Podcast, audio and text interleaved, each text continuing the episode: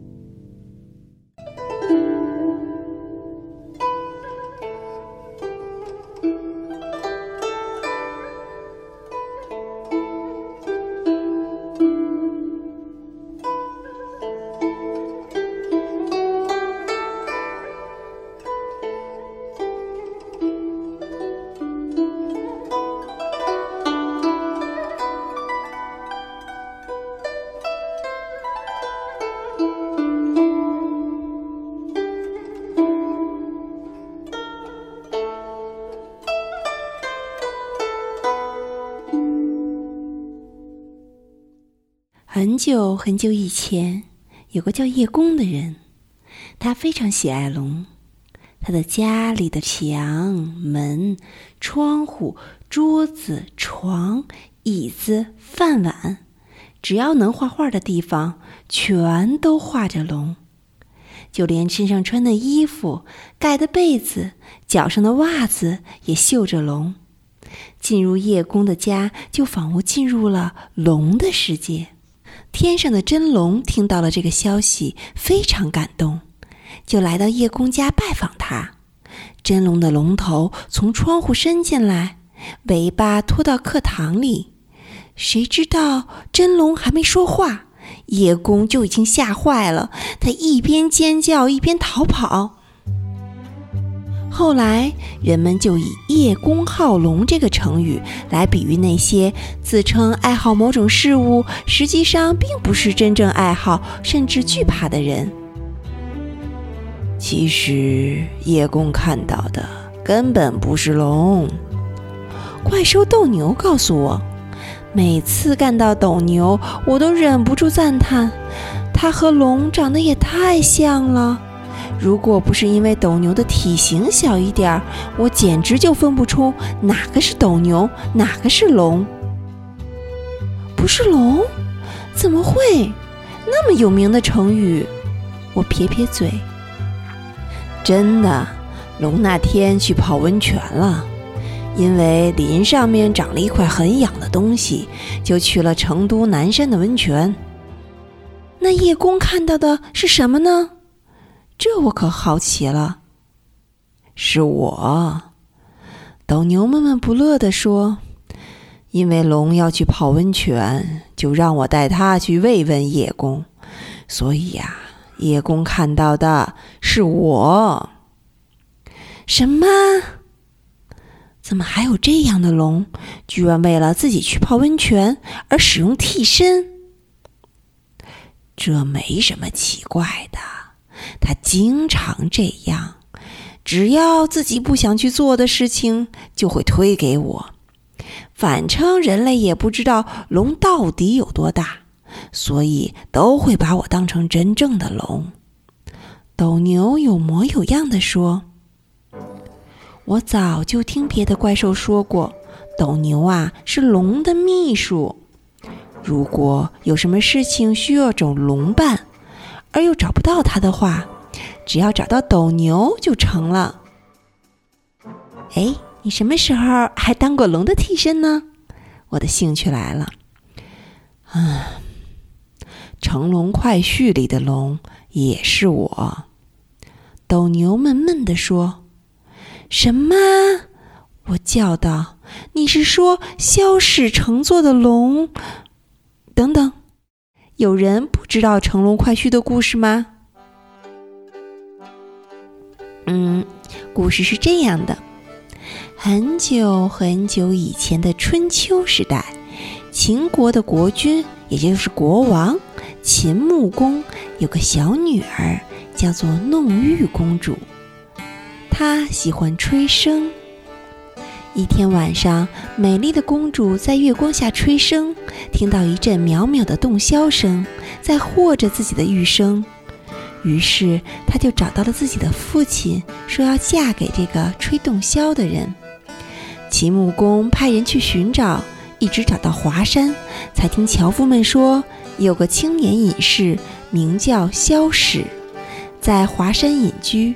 这位青年人喜欢吹箫，箫声可以传出几百里。萧史被带到秦王的宫殿，为秦穆公演奏。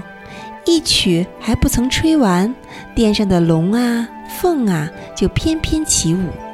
于是，萧史和弄玉公主结成了夫妻。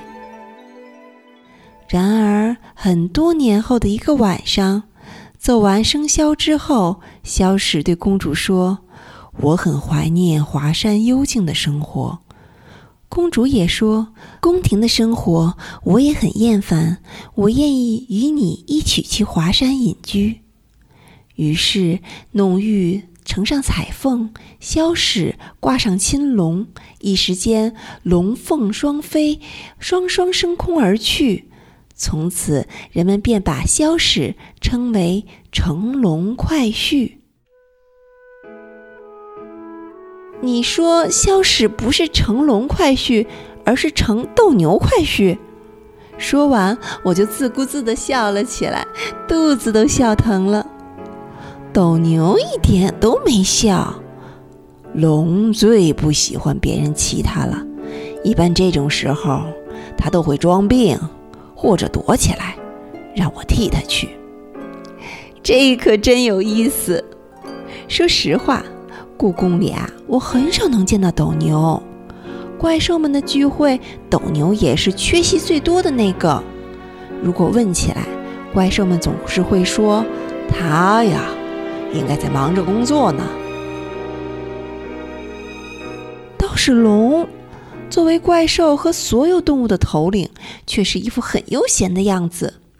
不是乘着天马出租车到处闲逛，就是趴在房梁下面睡觉。或者溜出故宫去海里旅行，山里泡温泉，因为他把所有难办的事情都推给我了。斗牛埋怨：“他那么悠闲，我却忙得连休假的时间都没有。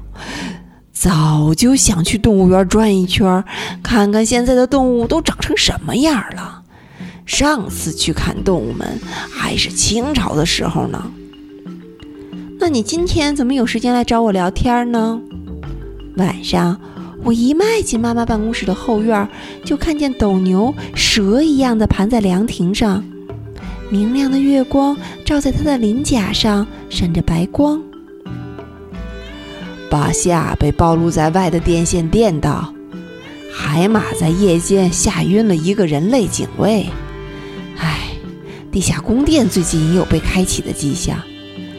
金水河因为雨水太多泛滥，要处理的事情实在太多了，所以才来这里躲躲清静。斗牛说：“因为这里人类活动多，动物和怪兽一般都不会来。虽然不太安全，却是个可以偷懒的好地方。”可是还没等斗牛把话说完，就看见珍宝馆的野猫小蓝眼儿跑了进来。斗牛大人，原来你在这儿啊！小蓝眼儿像看见救星一样。